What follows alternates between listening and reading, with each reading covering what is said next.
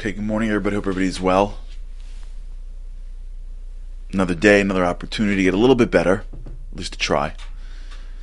We've been talking about this idea of feelings, what it does to us. We don't even appreciate just how much we act based on how we feel, how much our minds are trying to protect us from feeling bad.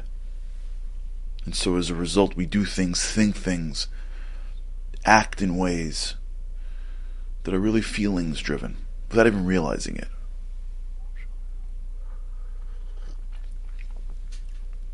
We're talking yesterday to an individual. We were talking about this idea that many times in life, when you're in charge of something, some of the ideas that you need to put into place to make things better, you don't think about because you know that you'll have to do it. If you're running a business and you know that there are changes that you have to make, but you also know that you have nobody that you can rely on.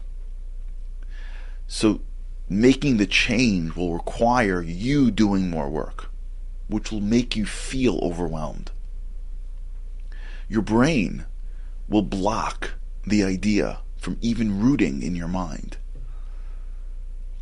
And when you ask someone for advice and they give you the idea, you're like, yeah, I knew that, but you didn't. You thought you did because it was intuitive and it was right under the surface, but you didn't really know that because as your brain started to contemplate doing that idea, it started to anticipate feeling overwhelmed. And then you blocked it. And when someone else brings it up, it feels like it's right, but but for the person bringing it up, you never would have done it. Or you never really would have thought of it. Because what's happening is the anticipation of feelings in some ways is even blocking the mind from being able to process information. So we have to like just grapple with that for a minute. That how we feel is in many ways shaping what we even think about. What we even allow ourselves to go down the road in. I've done this before with, with companies where I've told them that take a day and imagine as if you are without constraints. Like, take a, an offsite, take your executive team away, take your closest confidant away for five hours. List all of your problems that you're you're currently dealing with in the company, and now list solutions that you would have if you would have basically no constraints. Forget that you have a billion. Not let's don't be crazy. But assume you have people that can execute on your dreams. But assume you have enough money in the bank that you can pay whatever things are.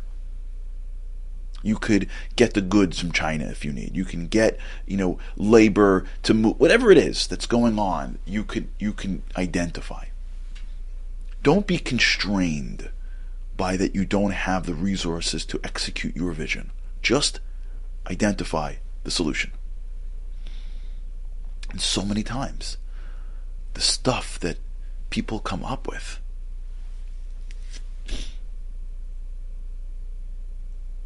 It's it's brilliant. It's it's it's intuitive. It's in it's in it's in, in, it's innovative. It's ingenious. That's the word I was looking for. And they couldn't do it in the board in the boardroom. Why were they doing it on the offsite with this fake exercise? Because their brain was blocking them from a lot of the best ideas because the feeling that they would have afterwards is it's not worth it. It's not worth it because we can't do it. We're going to have to do it ourselves, and we don't have the, the bandwidth to handle that. It's the, the fear of the potential I can't that's blocking the present what should I. And this applies in everywhere. The kids will never do that Trust me, I know my kid. He will never do that. So as a result, we don't. So as a result, the ideas don't really work. Because what's happening is our feelings are blocking us in ways that we don't fully appreciate. She'll never go for it. She'll never say yes. And so I start to allow thoughts in, my schema, my filter starts to allow my conscious mind to process thoughts, ideas, in order based on my anticipated feeling of those things. And that's where a lot of our blocking, the, the blockages of our lives comes in. A lot of the life that we want, that we can have, we don't access because this is sort of where we lose it in the feelings, in the anticipated feelings, in the anticipated negative feelings. I would love to do that, but once I get up there, I'm going to be a wreck. Trust me, I'll be a wreck. I'm gonna I'm not gonna be able to pull that off. I'd love, are you kidding me? I would love to be able to have a better relationship with so and so. But trust me. Trust me. Once I get close, I'm going to feel rejected. I'm going to feel like they're not interested as much as I am. So it is so much better for me to be able to play it safe because of the anticipated negative feeling that I may feel when I walk in that room. I would love to be able to work remote but I'm my boss will never go for it. And I hate feeling like my boss looks at me like I'm not doing a good job. I hate that. So I'm not even going to bring it up. You know how many employees like to sit by the door so in case they have to leave early, no one sees them? Normal, regular. They don't like, people don't like to be looked down on. People don't like to feel like somebody's disappointed in them. So many things that all of us, so many things that we do and don't do is because of the anticipated negative feeling. So, how, what do we do about it? So, let's begin. And I want to identify two areas where we can work on two areas where we could grow a muscle. There's a meta area to this, which is called belief, but we're not going to get there yet. Let's stay in the world first. Two areas. I don't remember which book this was, but years ago I was reading one of many, many books that speak about this. And it took me a while to understand this. And when I say it even over today, as I say it, you're going to say, oh, obviously, but if you think about this today, like if you think about it today, you'll realize how hard this is. But once you start to practice this, I don't practice this enough, but if I did, I'd be much stronger. Once you start to practice this, this will really, it could really change your life. Now, this is a concept that I've learned in spirituality but it's I've seen this in the in in more sort of um, psychological sec- secular books. And here's the concept: thoughts are not you. Thoughts are things that come to you. We did this. We did this in the show maybe nine months ago, maybe a year ago. Andy would know. I don't know if Andy's watching or listening, but you, Andy, would know. The, if you, the, we did this here. I remember going through this here with the group, but I want to sort of delve into it again in this context. The thought that we have, the example that I learned it from was that if you can almost picture if the old days, a movie theater, in the old days, if you went to the movie theater, in the back of the room, was a little square. And through the square was a shining light that projected an image onto a screen. So people came and sat and looked at the screen, but they didn't fully realize that behind them was the light. Now, in the room where the light came from was a machine that would take basically film that had images on it. Let's go forget motion now. Let's go back to the old old days where they had like you know the, the beginnings of movies.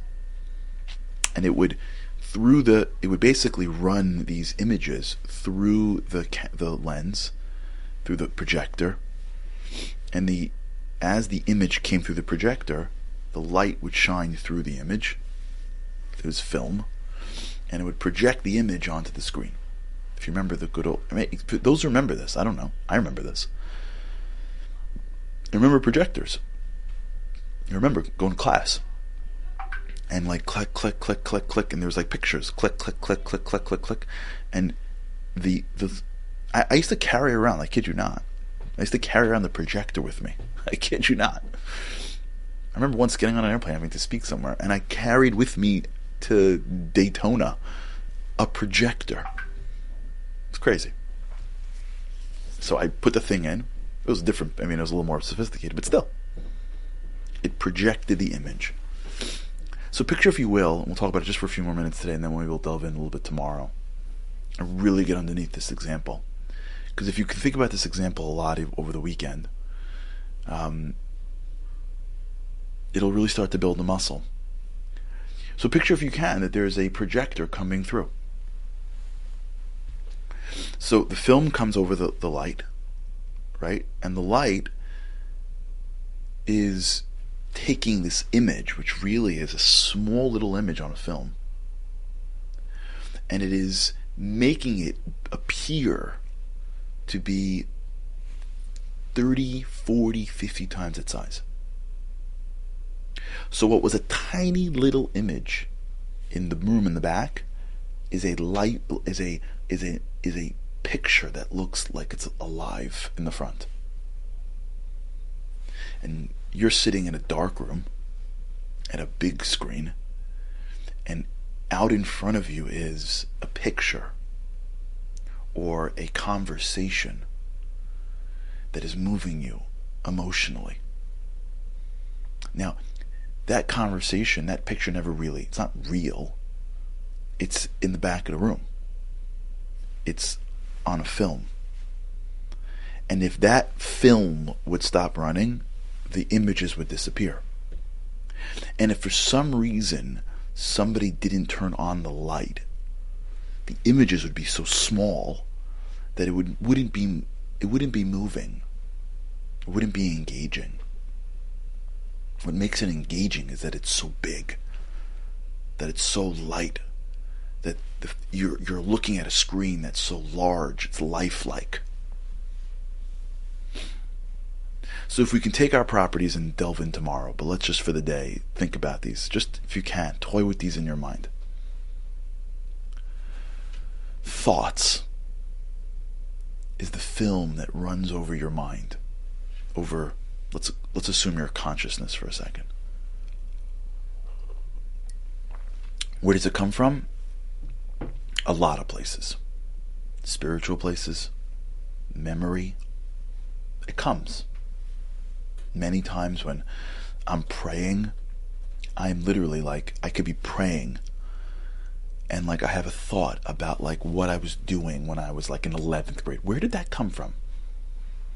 Nothing triggered me. I'm sitting in my chair in the synagogue saying the words from a, a prayer book. Where did my 11th grade trip to wherever pop into my head? What? It wasn't for me. Something. So we can delve into the spirituality of it. That's part of how we're being tested, whatever. There's also neuroplasticity in your mind. So things trigger in ways you can't believe. You look over and see a tissue and it reminds you of this and that and this and that. And In your brain, you have all these old connections that are like half, almost totally pruned out, but there's thin lines, and the next thing you know, it, it leads you to seven different things, and you think about high school. You didn't do that. You didn't choose that. You weren't like, how do I get back to 11th grade? Hmm, I'm bored. It's the film that comes over your, your consciousness. It's not you. You know who you are? You're the light that decides to make it lifelike or to make it pass through. You're not your thoughts. You're the light that chooses whether the thought should have full expression to where it's lifelike, leading to emotion, or should have no expression, passing through to the next image. All right, we'll talk about this. Okay, everybody, have a great day. Think about this. And with God's help, we can't wait to see you again tomorrow. Have a great day.